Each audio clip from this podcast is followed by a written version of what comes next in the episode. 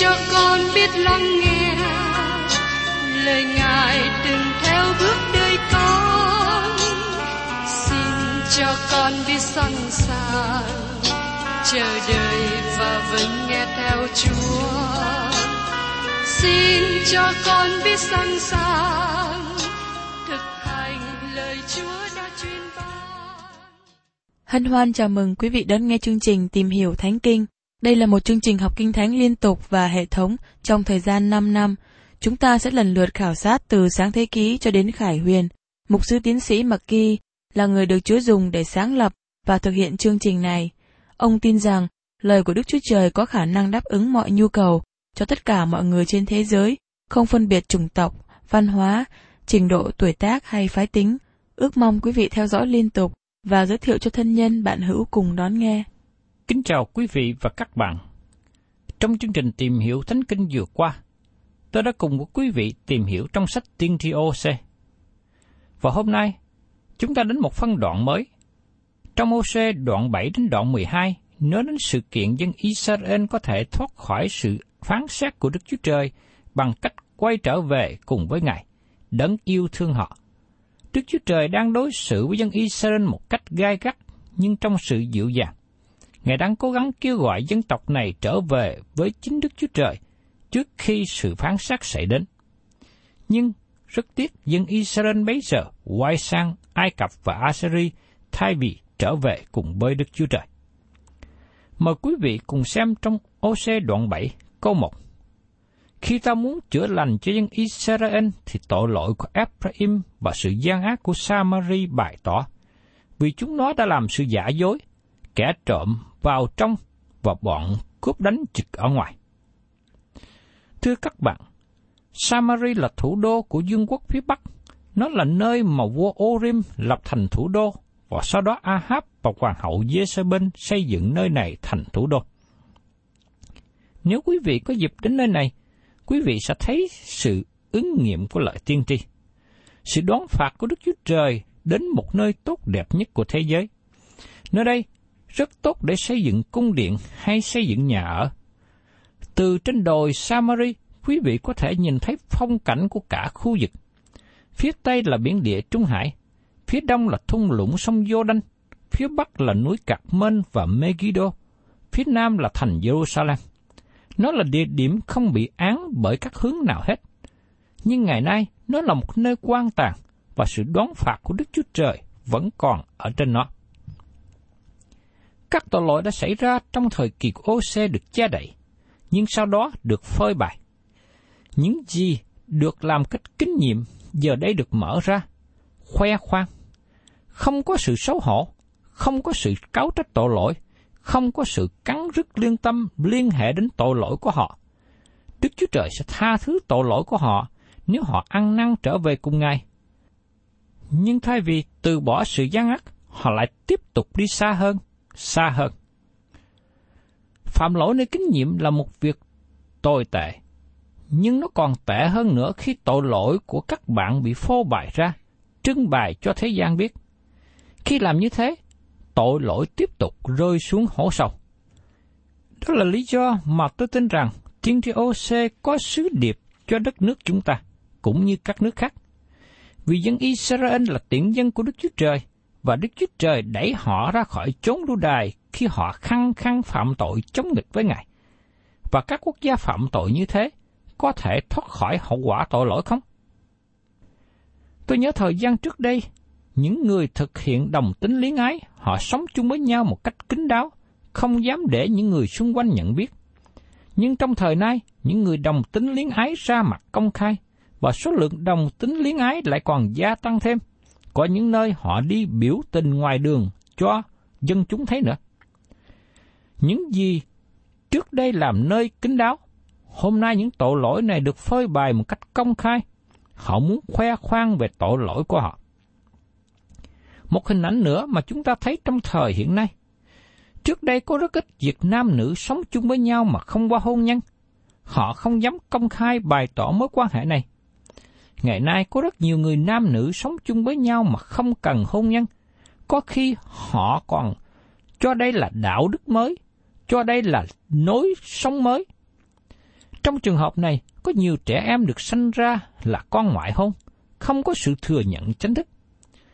Xin chúng ta lưu ý rằng, tội lỗi công khai không phải là dấu hiệu của sự phát triển, nhưng bởi vì có nhiều người trong xã hội hiện nay bao che, đặt một tiếng thơm nào đó để cho nghe im tai, như việc sống với bồ, sống không cần hôn thú, những bà mẹ độc thân nuôi con. Đấy là những từ ngữ mà được xã hội ngày hôm nay dùng một cách rất phổ thông. Và tiếp đến chúng ta cùng xem trong ô đoạn 7 câu 2. Chúng nó không nghĩ trong lòng rằng ta nhớ mọi sự gian ác của chúng nó. Bây giờ tội phạm chúng nó ràng rịch lấy mình, chúng nó ở trước mặt ta. Đức Chúa Trời nói rằng, ta biết tội lỗi của họ trước đây. Giờ đây họ đi một bước xa hơn với Chúa và phạm tội một cách công khai. Nói một cách khác, giờ đây họ đến chỗ thấp nhất của tội lỗi dâm dục vô đạo đức. Và tiếp theo, trong OC đoạn 7 câu 3, chúng nó lấy sự gian ác mình làm vui lòng vua, lấy sự dối trá mình làm đẹp lòng các quan trưởng. Vua và các quan trưởng vỗ tay tán thưởng những hành động này. Trong thời của chúng ta, nó là một thảm trạng xấu khi các nhà lãnh đạo dùng ngôn ngữ phạm thượng. Nó là một việc tệ nữa khi được thực hiện cách công khai. Những người lãnh đạo lỗ mãn được ngợi khen như anh hùng. Điều này tỏ bài việc dùng lời nói cách rất tệ. Chúng ta thấy trong lịch sử qua đã có nhiều người từng tuyên bố như vậy. Nhưng hãy nhìn xem hiện nay họ ra sao. Họ cũng nằm xuống, bị bụi đất phủ trùm. Và tiếp đến chúng ta cùng xem trong ô xê, đoạn 7 câu 4. Hết thải chúng nó đều tà dâm, giống như lò của người nướng bánh đốt lửa. Thôi chụm củi từ khi nhồi bột cho đến chừng bột dậy lên. Đây là cách nói theo hình dung từ rất hay. Người thợ làm bánh có lò bánh sẵn sàng, nhưng độ nóng của lò chưa đủ và bột chưa dậy lên để nướng. Tại đây Đức Chúa Trời không nói về dâm dục thuộc linh, nhưng nói về tội lỗi dâm dục vô lưng. Trước đây họ che đậy tội lỗi này, nay họ thích tỏ bại ra cách công khai với dục vọng cao. Như trong thời hiện nay, người nam cố gắng chứng minh khả năng tình dục của mình, còn người nữ cố gắng chứng minh khả năng thu hút tình dục. Do đó trong xã hội hiện nay chúng ta thấy việc phô trương tình dục được tỏ bài một cách công khai. Và tiếp đến trong ô xê đoạn 7 câu 5. Đến ngày vua chúng ta, các quan trưởng vì sự nóng của rượu mà đau ốm, vua cũng bắt tay những kẻ hay nhạo bắn. Vua trở nên người uống rượu say sưa, vua làm chính mình trở thành hèn hạ. Như chúng ta đã nói trước đây, và nó quan trọng nên cần lặp lại. Điều gì đem đến cho dương quốc phía Bắc xuống dốc? Nó là tội lỗi thờ hình tượng và đi xa cách trước Chúa Trời. Nó lộ bài tội lỗi dâm dục vô luân, rượu và đàn bà, quán rượu và nhà gái mãi dâm. Tiệc tùng và tình dục là những điều đã ngự trị trong dương quốc miền Bắc. Nếu quý vị nghĩ rằng tôi là người quá nghiêm khắc, quy tắc, xin cho tôi hỏi quý vị một câu hỏi. Ngày nay, quý vị có thấy việc uống rượu và tình dục được tỏ bài cách công khai không? Trước đây những tổ lỗi này đã có. Nay tôi rất lo ngại là tình trạng của đất nước của chúng ta, vì nó trên đà gia tăng thêm. Khi các tội lỗi này trở nên công khai với dân chúng Israel, Đức Chúa Trời nói rằng Ngài can thiệp vào và Ngài đón phạt họ. Mời quý vị cùng xem tiếp trong ô xê đoạn 7 câu 6. Chúng nó rình rập, lòng cháy như lò lửa mà kẻ nướng đã ngủ cả đêm. Đến sáng sớm thì lò cháy như lửa phun ra những ngọn. Mọi điều được làm để khuấy động tình dục của nam nữ, đàn ông và đàn bà. Trong thời chúng ta có nhiều sự tranh luận về sách báo, tranh, ảnh, lõa thân, khiêu gợi tình dục, nhiều sách báo khiêu dâm. Nhiều người nói rằng, người lớn, chúng ta có quyền lựa chọn những gì mình muốn xem, những gì mình muốn nghe. Nhưng thật ra, ngày nay điều đó không còn là sự tự do để lựa chọn nữa, bởi vì quý vị có thể thấy và nghe ở nhiều nơi. Các sách báo này được bày bán khắp nơi, và khi quý vị mở TV lên, quý vị có thể thấy rất nhiều.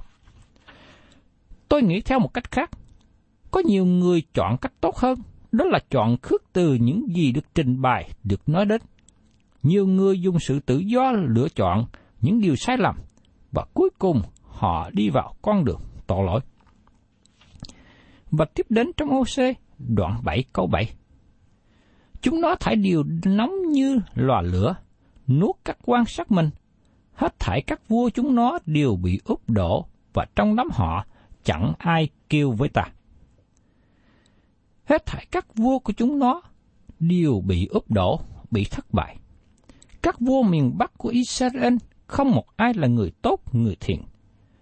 Nếu các bạn có dịp xem lại các sách lịch sử và xem các sách các vua của Israel và Judah, các bạn thấy rằng nước Judah có vài vua tốt. Có năm vua làm điều thiện và dẫn Juda đến chỗ phục hưng nhưng vương quốc miền Bắc không có một vua nào tốt cả. Các vua này đều là những vua gian ác. Vua Ahab và hoàng hậu Jezebel là người đứng đầu danh sách, và các vua khác được sắp hạng kế tiếp. Nhiều vua trong vương quốc phía Bắc bị ám sát chết. Có chín lần thay đổi ngôi vua trong thời gian lịch sử rất ngắn. Các vua miền Bắc khởi đầu với Jeroboam, nhưng chúng ta thấy là vua này không kéo dài được bao lâu – và có người bị chết trong dòng hoàng tộc. Và một dòng vua khác khởi sự và sau đó cũng bị giết. Một vài vị vua cai trị rất ngắn, và có vua không có người để truyền ngôi lại cho con trai mình. Đó là sự đón phạt của Đức Chúa Trời trên họ. Và các bạn thấy rằng, Đức Chúa Trời chọn và hứa ban phước cho dòng dõi David. Ngài không có một lời hứa nào cho các vua dương quốc miền Bắc đã tách ra. Và tiếp đến trong OC đoạn 7 câu 8. Abraham xem lộn với các dân khác. Abraham khác nào bánh chưa quay. Abraham xen lộn với các dân khác. Đức Chúa Trời không bao giờ cho phép chân Ngài xen lộn với các dân tộc khác. Ngài muốn họ ở trong chính cộng đồng của họ. Ephraim khác nào bánh chưa quay. Tại đây một lần nữa, chúng ta trở lại với thí dụ giải bài về hình ảnh trong gia đình. Ose dùng nhiều hình ảnh này. Ông có ý muốn nói gì? Trong thời đó, người ta nướng bánh và để trên vỉ lò. Khi đổ bột lên, sau đó một bên bị khét, còn bề bên kia chưa chín. Đó chính là hình ảnh của Ephraim. Quốc gia này một bề nóng và khét, còn bề bên kia còn sống. Ose có ý nói rằng Abraham thổi cả nóng và lạnh với Đức Chúa Trời, giống như cái bánh nửa sống nửa chín, và Ngài không thích điều đó. Và tiếp đến trong Ose đoạn 7, câu 9 đến 11. Các dân ngoại đã nuốt sức mạnh nó mà nó không biết. Tóc đầu nó bạc lém đém mà nó chẳng ngờ. Sự kiêu ngạo của Israel làm chứng trước mặt nó chúng nó giàu gặp sự đó cũng không thể trở lại cùng Jehovah Đức Chúa Trời mình và cũng chẳng tìm kiếm Ngài. Ephraim như bồ câu ngay dài, không có trí khôn, vì chúng nó kêu Egypto đi đến cùng Asari. Đây là một thí dụ giải bài hay nữa. Nếu các bạn có dịp đi bắt chim bồ câu, các bạn có thể biết bồ câu đang ở gần ổ trứng hay là có con nhỏ đang trong ổ nhỏ. Bồ câu hành động như là nó bị gãy cánh, vì nó muốn để cho các bạn đến gần nó. Nó muốn lôi cuốn các bạn ra khỏi ổ của nó. Thật ra, đó không phải là việc làm khôn ngoan của bồ câu, bởi hai lý do. Khi bồ câu để các bạn tính gần bên nó, các bạn biết rằng có ổ kề bên. Và thứ nhì, bồ câu bị nguy hiểm tính mạng. Đó là Ephraim. Họ từ chối đến với Đức Chúa Trời để được sự giúp đỡ. Trước nhất, họ chạy xuống Ai Cập để xin cứu giúp. Khi Ai Cập không giúp đỡ như điều họ muốn, họ chạy lên Assyri để kêu cầu giúp đỡ. Họ chạy lên, chạy xuống, giống như hình ảnh bồ câu thơ ngay dạy. Và tiếp đến trong OC đoạn 7 câu 12. Đang khi chúng nó đi đó, ta sẽ giăng lưới trên chúng nó, ta sẽ làm cho chúng nó ngã xuống như những chim trời. Ta sẽ sửa phạt chúng nó y như giữa hội chúng nó đã nghe. Chúng ta thường thấy người ta để mồi nhử chim xuống ăn, trong khi đó giăng lưới để chụp chúng nó. Bồ câu là giống chim khờ dại. Đó là những gì Chúa muốn nói ở đây. Ngài bủa lưới trên họ và họ sẽ bị mắc lưới. Và tiếp đến trong ô xê đoạn 7 câu 13. Khốn cho chúng nó, vì chúng nó lìa xa ta. Nguyên sinh sự hư nát đổ trên chúng nó, vì chúng nó đã phạm tội nghịch cùng ta. Dầu ta muốn cứu chuộc chúng nó, nhưng chúng nó nói với những điều dối trá nghịch cùng ta. Đức Chúa Trời muốn cứu chuộc họ, nhưng dân tộc này cứ tiếp tục quay khỏi Đức Chúa Trời hằng sống chân thật. Và tiếp đến trong ô xê, đoạn 7 câu 14. Chúng nó chẳng lấy lòng kêu cầu ta, xong chúng nó kêu vang trên giường mình. Chúng nó thâu mùa lúa mì và rượu mới của mình, và bạn nghịch cùng ta. Họ không nhận biết rằng sự đói kém năng xảy ra là sự đoán phạt của Đức Chúa Trời trên họ, trong khi họ kêu gào vì không có thức ăn. Và trong OC đoạn 7, câu 15 đến 16. Chính ta đã dạy chúng nó, làm cho mạnh cánh tay của chúng nó. Dầu vậy, chúng nó cũng toan sự giữ nghịch cùng ta. Chúng nó xây lại, song không hướng về đấng chí cao. Chúng nó giống như cung dở trái. quan trưởng chúng nó ngã bởi gươm, vì lưỡi chúng nó nổi giận. Kìa, chúng nó sẽ làm trò cười trong đất Egypto. Chúng nó giống như cung trở trái. Khi các bạn đặt mũi tên vào cung để bắn vào một vật nào đó, khi đó dây cung bị đứt, đó là cái cung lừa dối, dội ngược. Các bạn không thể nương cậy vào nó. Kìa, chúng nó làm trò cười trong đất Egypto. OC đang nói rằng, Ai Cập sẽ cười họ, chế nhạo họ vì cách mà họ đang hành động.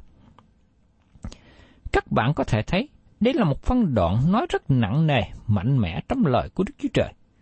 Vì thế, tiên tri OC không được nổi tiếng và được ưa chuộng trong thời đó. Và tiên tri OC cũng là một tiên tri không được ưa chuộng trong thời nay. Do vậy, OC có một sứ điệp cho chúng ta, và chúng ta cần nên lắng nghe cẩn thận. Và tiếp đến, chúng ta tìm hiểu trong OC đoạn 8. Tất cả các tiên tri đều có một sứ điệp cho dân chúng tại địa phương trong thời bấy giờ, nhưng cũng có một sứ điệp cho chúng ta trong thời nay nữa. Sứ điệp của các tiên tri cũng ứng dụng cho chúng ta. Không có lời tiên tri nào có nhiều sự ứng dụng cho chúng ta bằng OC và Jeremy. Các lời tiên tri của họ được nói tiên tri ngay trước khi đất nước sụp đổ. Sứ điệp của họ cũng là tiếng chuông báo động cho chúng ta ngày hôm nay. Tôi rất lo ngại khi chúng ta bước qua khỏi làng ranh mà Đức Chúa Trời đã cảnh giác. sự đón phạt chắc chắn sẽ đến, giống như hoàn cảnh xảy ra cho Israel trước đây. Bây giờ chúng ta cùng tìm hiểu về việc Israel quay khỏi Đức Chúa Trời. Họ hướng về bò vàng bàn thờ tội lỗi. Mời quý vị cùng xem trong OC đoạn 8, câu 1 đến câu 4. Miệng các ngươi khá thổi kèn, nó như chim ưng đến nghịch cùng nhà Đức Sơ Va, vì chúng nó trái lời giao ước ta và đã phạm luật pháp ta. Chúng nó đã kêu đến ta rằng, hỡi Đức Chúa Trời tôi, chúng tôi là Israel nhìn biết Ngài. Israel bỏ điều lành, kẻ nghịch sẽ đuổi theo nó. Chúng nó sẽ lập vua mà không bởi ta, lập quan trưởng mà ta không biết.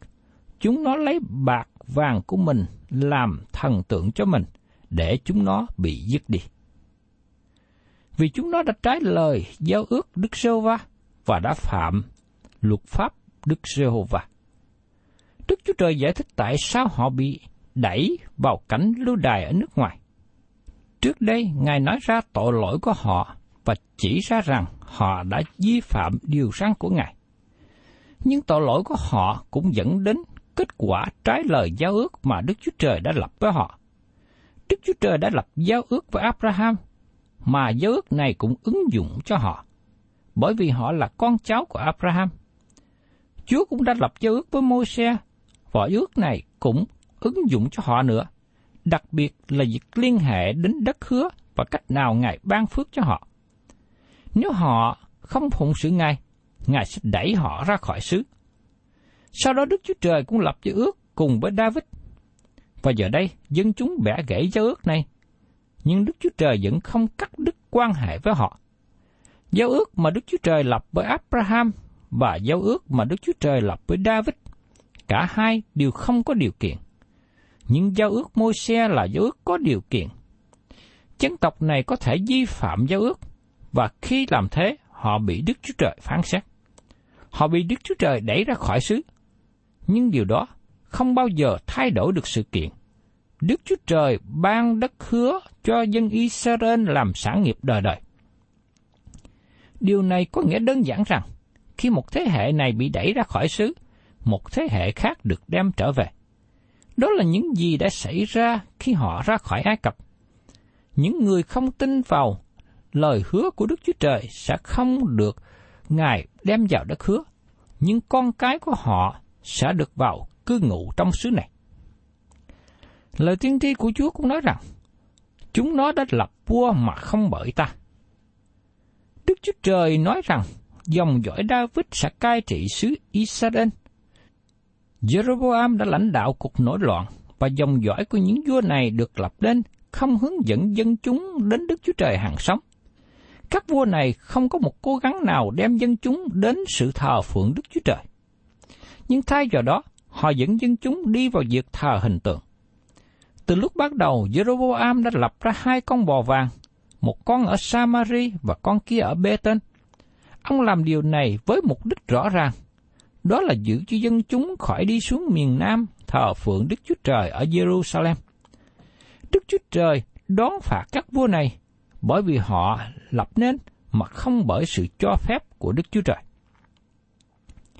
Và tiếp đến trong OC, đoạn 8 câu 5. Hỡi Samari, bò con của ngươi đã bị bỏ rồi.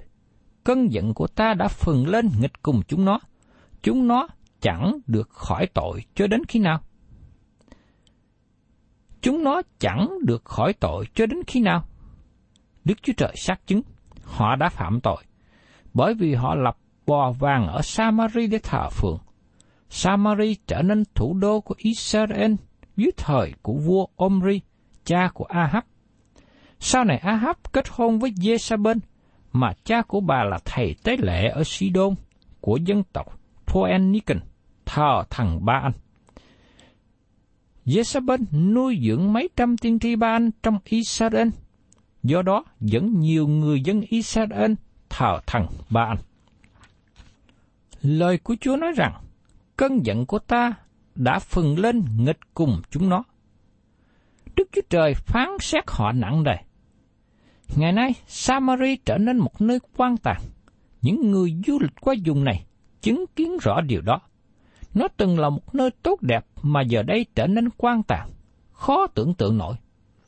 Nơi đó có cung điện vua làm bằng Nga. Các nhà khảo cổ học nói rằng họ đã tìm thấy nhiều bình đựng dầu bằng Nga trong nơi quan tàn đó.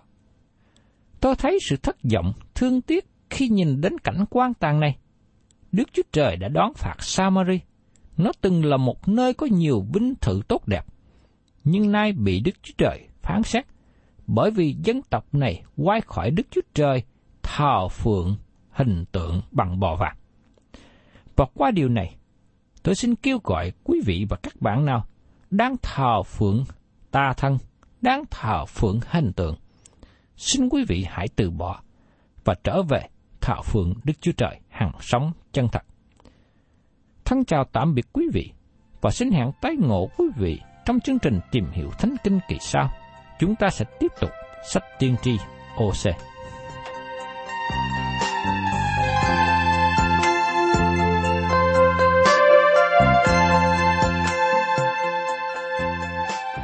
Cảm ơn quý vị đã đón nghe chương trình Tìm hiểu Thánh Kinh.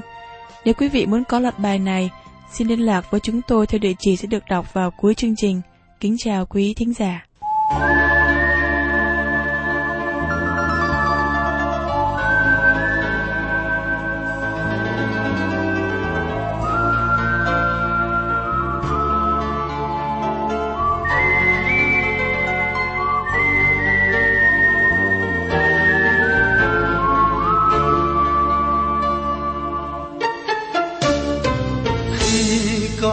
Tiếng kêu mời, gọi con đi gieo niềm tin mới con nay như thấy ngơ ngàng, vì chúa đã đoái thương cho con. Rồi một ngày thánh thần chúa đã đến, thánh tiên con cho ngài. Sai con đi khắp mọi nơi rắc gieo tin vui cho muôn người. Đây chúa ơi, con hiến dâng cho ngài. Niềm tin tâm tư cùng trái tim nồng cháy. Từ đây hăng say theo bước chân của ngài kiên làm chứng nhân được trời thắp lên hạnh phúc cho muôn